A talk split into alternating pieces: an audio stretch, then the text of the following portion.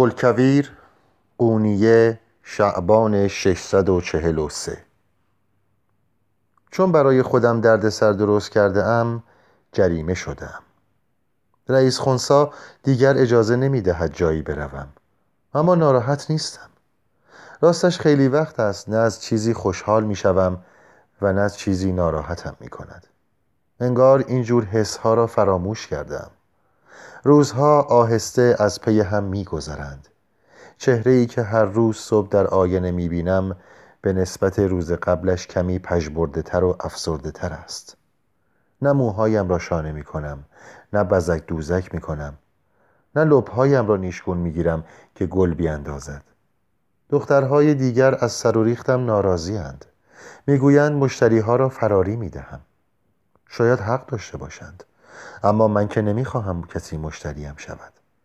خسته شدم از بس سعی کردم به نظر مردها تو دلبرو باشم. کاش به نظر هیچ کس تو دلبرو نباشم. کاش گوشه ای ساکت بیفتم و بپوسم. من توی این افکار و عوالم بودم. تا پریشب که گفتند یکی از مشتری ها اصرار دارد ببیندد راستش خیلی تعجب کردم. وقتی رفتم و نگاه کردم ترس جای تعجب را گرفت نگو مشتری کسی نبوده جز بیبرس من در پیش و او در پس به یکی از اتاقهای تنگ و ترش طبقه بالا رفتیم همین که تنها شدیم نتوانستم جلوی خودم را بگیرم پرسیدم مگر تو الان گزمه نیستی؟ مگر وظیفت نیست به نظم و نظام و اخلاق جامعه باشی؟ اینجا چه کار داری؟ بیبرس با حالتی کنایه آمیز گفت ببین کی این حرفا را می‌زند. خب زنی مثل تو آن روز توی مسجد چه کار داشت؟ کار تو عجیب نیست و آمدن من به اینجا عجیب است؟ گفتم آن روز را یادم نینداز. به خاطر تو کم مانده بود تکه تکم کنند. همه را تحقیق کردی تا مرا بکشند. راستی مگر تو را از این خانه بیرون نینداخته بودند؟ دوباره اینجا چه غلطی می‌کنی؟ بعد اضافه کردم اگر شمس به دادم نرسیده بود حتما مرا کشته بودند. زندگیم را مدیونشم خدا از او راضی باشد. مرا نگاه کن. جلوی من اسم این یارو را نبر. مردک کافر بی همه چیز. می‌دانستم نباید با آدم قلچماقی مثل بیبرس دهن به دهن شوم. اما انگار باید حرفم را می‌زدم. من زامن شمس تبریزی می‌شوم. آنطور که فکر می‌کنی آدم بدی نیست. چند بار برای دیدنم آمده. بیبرس در حالی که پوزخند می‌زد گفت آدمی که روسپی مثل تو زامنش بشود به چه دردی کسی می‌خورد؟ وای وای پس اینطور. درویشی در خانه بدنام. چرا تعجب نکردم؟ گفتم چون فکر و ذکرت فاسد است. گمان می‌کنی همه مثل خودت هستند. اما آنطور که فکر می‌کنی نیست. شمس کمکم می‌کند. دستم را می‌گیرد تا از این وضعیت نجات پیدا کنم. می‌گوید بدبختی یک نفر رنجیدن یک انسان بر تمام شهر تأثیر می‌گذارد. اولین بار است که یکی مرا جای آدم می‌گذارد. نه به خاطر تن و بدنم. و نه به خاطر استفاده کردن از من بلکه به این خاطر دست کمک به طرفم دراز می کند که می تواند حق را در وجودم ببیند. بیبرس پرخاش کنان گفت حق توی وجود تو چه غلطی می کند زنک؟ سر شبی نگذار دهانم باز شود. کاری نکن مرتکب گناه شوم. زیر لب گفتم تا حالا که نشنیدم حرف راست بزنی. اینها را پیش از این برای کسی تعریف نکرده بودم و راستش نمی‌دانستم چرا دارم برای بیبرس تعریف می‌کنم. اما شمس در ماههای گذشته تقریبا هر هفته به دیدنم آمده بود. سر در نمی آوردم که چطور بی آنکه دیگران ببیندش یا رئیس خونسا مچش را بگیرد می‌تواند داخل خانه شود. اما هر جوری بود می آمد تو. اگر تعریف کنم حتما می‌گویید جادو جنبل بوده. اما من می‌دانستم همچو چیزهایی نبوده. شمس استعدادهای خدادادی فوق انسانی داشت. از آن طرف در و دیوار می توانست ببیند. هر وقت می‌خواست خودش را نامرئی می کرد به من می گفت هرگاه آماده شدی پشت سرت را هم نگاه نکن. از این خانه برو. در زندگیم فقط مادرم و شمس به من نشان داده بودند. آدم می‌تواند به آدمی دیگر بدون چشم داشت بدون عوض کمک کند. فقط برای همین هم که شده سپاسگزارش بودم. نصیحتم کرده بود به هر قیمتی شده بدبینی را رها کنم. بدبین نباش کل کویر اگر می‌خواهی خودت را وقف تصوف کنی اگر در این خواستت صادق هستی بدان که در مسلک ما بدبینی جایی ندارد. حس نکن بیچاره ای در میان صفات حق نه عجز هست نه بدبینی. وقتی روحیم خراب می شد و می گفتم سرنوشتم این بوده کاری از دستم بر نمی آید یکی از قواعد چهلگانه را یادآوریم می کرد قاعده بیست و هشتم. گذشته مهیست که روی ذهنمان را پوشانده. آینده نیز پس پرده خیال است. نه آینده من مشخص است نه گذشته من را می توانیم عوض کنیم. صوفی همیشه حقیقت زمان حال را در میابد اینها را که تعریف می کردم بیبرس همه حرکات و حالتهایم را با دقت زین نظر داشت. چشم راستش چشم تنبلش به جایی پشت سرم دوخته شده بود. انگار چیزی آنجا بود که من نمی توانستم ببینمش. این مرد مرا می ترساند فهمیدم بیبرس از شمس متنفر است. فقط برای آنکه موضوع را عوض کنم رفتم کوزه ای شراب آوردم. توی پیاله ریختم. لاجرعه سر کشید. دومی و سومی را هم با همان سرعت نوشید. بعد از پیاله چهارم بود که زبانش باز شد. در حالی که کلمه ها مثل سقز در دهانش کش می آمد پرسید بگو ببینم هنر تو چیست؟ می‌گویند توی این خانه هر سرمایه هنری دارد اینطور می‌گویند تو چی؟ رقاصی بلدی؟ یا اینکه هنرت را آنجا توی رخت خواب نشانم می‌دهی؟ گفتم من هنری ندارم اگر می‌خواهی تفریح کنی بگو کس دیگری پیشت بیاید از من چیزی به تو نمیماسد حتی به دروغ گفتم انگار نوعی بیماری واگیردار هم گرفتم اگر رئیس خونسا میشنید همچو عراجیفی به یکی از مشتری ها گفتم پدرم را در می آورد. اما در آن لحظه اهمیتی به این چیزها نمی‌دادم برای اینکه بیبرس دست از سرم بردارد و برود این ها را پراندم. اما نرفت. هرچه می‌گفتم شانه تکان می‌داد حتی گفت برایش مهم نیست. بعد یک دفعه کیسه ای چرمی از بغلش درآورد. در کیسه را باز کرد. علفی قهوه‌ای رنگ از کیسه به کف دستش ریخت. دستش را بلند کرد و همه آن علف را توی دهانش انداخت و شروع کرد با لذت جویدن. پرسید تو هم می‌خواهی؟ سرم را تکان دادم و گفتم نه نمی‌خواهم. می‌دانستم چیزی که میجود چیست. این را هم می‌دانستم. کسانی که به این علف معتاد شوند پس از مدتی به چه حال و روزی میافتند. بیبرس نگاه عاقل اندر صفیحی به من انداخت و گفت چی شده عزیز؟ می‌بینم خیلی هم با ادبی. نمیدانی چه چیزی را از دست داده ای آدم را به آسمان ها می‌برد. به پشت روی تشک ولو شد. مدتی با نگاه ثابت تار انکبوت های روی سقف را تماشا کرد. بعد یک دفعه با صدای آرام شروع کرد به تعریف کردن وقایعی وحشتناک. چیزهایی که در میدانهای جنگ دیده بود. با صدایی خفه گفت چنگیزخان مرده هفت کفن پوسانده.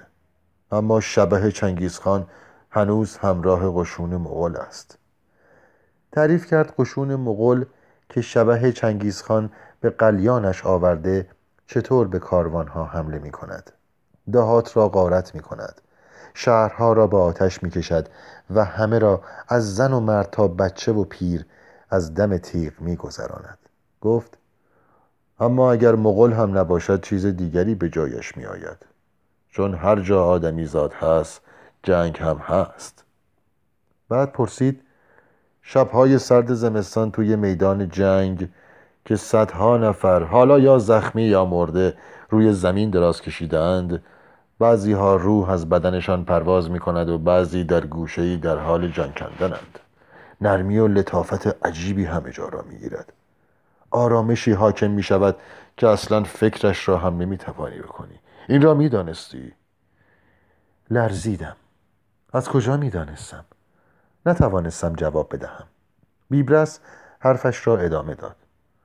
هر وقت جایی مصیبت بزرگی اتفاق بیفتد و همان موقع آدم های زیادی هم جان بدهند پشت سرش سکوت عمیقی برقرار می شود آن سکوت در اصل کاملترین صدای دنیاست.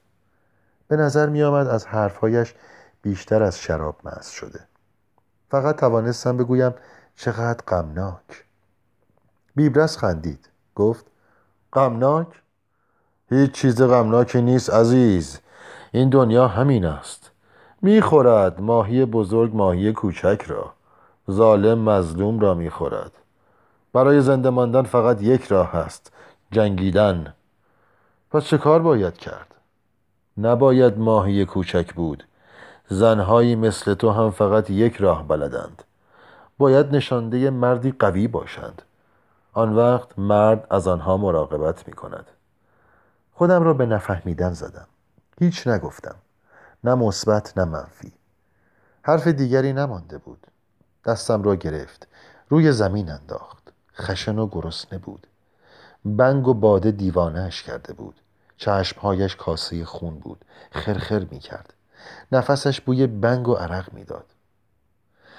کارش که تمام شد یکوری افتاد و فرمود برو چیزی تنت کن. بلند شدم. همانطور که با عجله داشتم گوشه لباس تنم می‌کردم کمی دیگر از آن علف به دهانش انداخت و گرم تماشای من شد.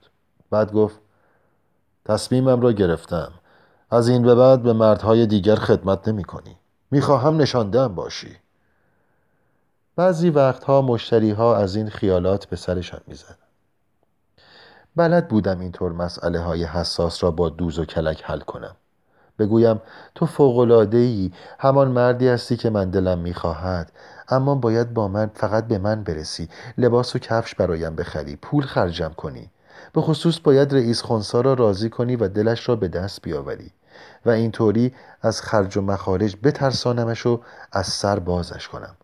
اما دیگر نمی‌خواستم دروغ بگویم. نمی‌خواستم کسی را گول بزنم. از این بازی ها خسته شده بودم. گفتم نمی شود نمی توانم نشان دهت باشم. راستش می‌خواهم به این کار ادامه ندهم. می‌خواهم از این خانه بروم. می‌خواهم زندگیم را وقف عبادت کنم. بیبرس قهقهه وحشتناکی زد. انگار در عمرش حرفی خندهدارتر از این نشنیده بود. آنقدر خندید که اشک از چشمهایش سرازیر شد. سرانجام وقتی توانست حرف بزند گفت می‌خواهد خودش را وقف عبادت کند. به حق چیزهای ندیده و نشنیده. کجا می‌روی عزیز؟ یکم دیگر مینشستی. می‌دانستم نباید با بیبرس دهن به دهن بگذارم. اما دست خودم نبود. گفتم فکر می‌کنی داری تحقیرم می‌کنی. اما من و تو خیلی با هم دیگر فرق داریم. هر دو از گذشتهمان از اشتباهاتی که مرتکب شده این پشیمانیم. اما تو خدا عمویت را نگه دارد. صاحب منصب شده ای من اما کسی را ندارم پشتیبانم باشد. برای همین اینجایم. حالت صورت بیبرس کلا عوض شد. چهرش خشن شد. چشمهایش که تا آن لحظه بی نگاهم می کرد پر از خشم شد. یک دفعه پرید و موهایم را گرفت. گفت چه می‌گویی تو؟ می‌بینم باهات خوب رفتار کردم خودت را لوس کردی زنک خراب. تو کی هستی که خودت را با من مقایسه می‌کنی؟ می‌خواستم حرفی بزنم و جوابش را بدهم. اما با ضربه که یک دفعه زد صدایم و نفسم برید. هنوز درست ملتفت درد مشتی که به صورتم زده بود نشده بودم که یک دفعه محکم به طرف دیوار هلم داد. بر اثر ضربه گیج شده بودم. اما جیک نزدم. ضربه ها را تحمل کردم. هرچه باشد اولین بارم که نبود. قبلا هم از دست مشتری کتک خورده بودم و کشیده بودم ظلم و تحقیر و تجاوز را. بیبرس لگدهایی یکی از یکی محکمتر به پک و پهلو و دلم زد. روی زمین دراز به دراز افتاده بودم. درست همان لحظه همانجا چیز غریبی اتفاق افتاد. تعریف کردنش سخت است. انگار روح از بدنم جدا شد. می گفتند اما باور نمی کردم نگو روح مثل بادبادک بوده.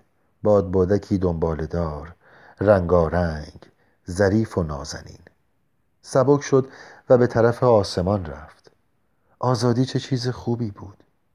چه سبک چه لطیف و بیکران. محبوس بودن در مکانی و نشانی و بدنی چه لطفی داشت. در آسمان شنا می کردم. اگر می‌خواستم به شمال و اگر می‌خواستم به جنوب می‌رفتم به خلعهایی سرشار از آرامش پرتاب شده بودم. نه نیازی به مقاومت بود نه سببی برای تأسف. همانطور شناور بودم. حتی احتیاج نبود تلاش بکنم. ابدیت را به درون کشیده بودم. به ابدیت بدل شده بودم. بادبادک از پنجره بیرون رفت و اوج گرفت. از فراز مزرعه های ماش گذشتم. ترانه ای را که دخترهای روستایی زمزمه می کردند شنیدم. شب که شد به کرمهای شبتاب لبخند زدم.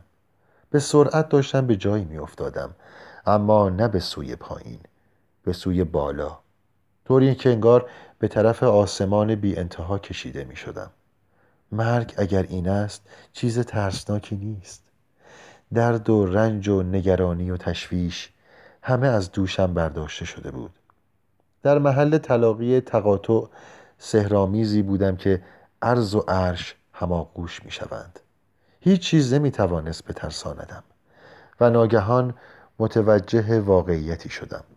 من زمانی اینقدر طولانی چون از رئیس خونسا یا از آن کل شغال بیره می ترسیدم خانه بدنام را ترک نکرده بودم. می ترسیدم اگر فرار کنم گیرم بیاورند. به قصد کش بزنند و بکشندم. برای همین سالها مثل برده برایشان کار کرده بودم. اما آن موقع حق با نشان دادن اینکه روحم مثل بادبادک به پرواز در می آید نترسیدن را یادم داد. با فرستادن بلایی به اسم بیبرس راه دست و پنجه نرم کردن با هزار بیبرس را نشانم داد. ترسیدن و فرار کردن به گوشه خزیدن عمری را مثل خرگوش در سوراخی مخفی شدن و این را سرنوشت خود پنداشتن بیمعناست. من گل کویر با خودم عهد کردم که اگر زنده ماندم از اینجا بروم و پشت سرم را هم نگاه نکنم. بله شمس تبریزی حق داشت. چرک و کسافت پلیدی و پلشتی اسمش را هرچه که می‌خواهی بگذار فقط در درون آدم است. بقیه چیزها با آب شسته می شود و پاک می شود چشمهایم را بستم. منی دیگر منی متفاوت در ذهن مجسم کردم. آن من دیگر پاک بود. درخشان بود تواب بود.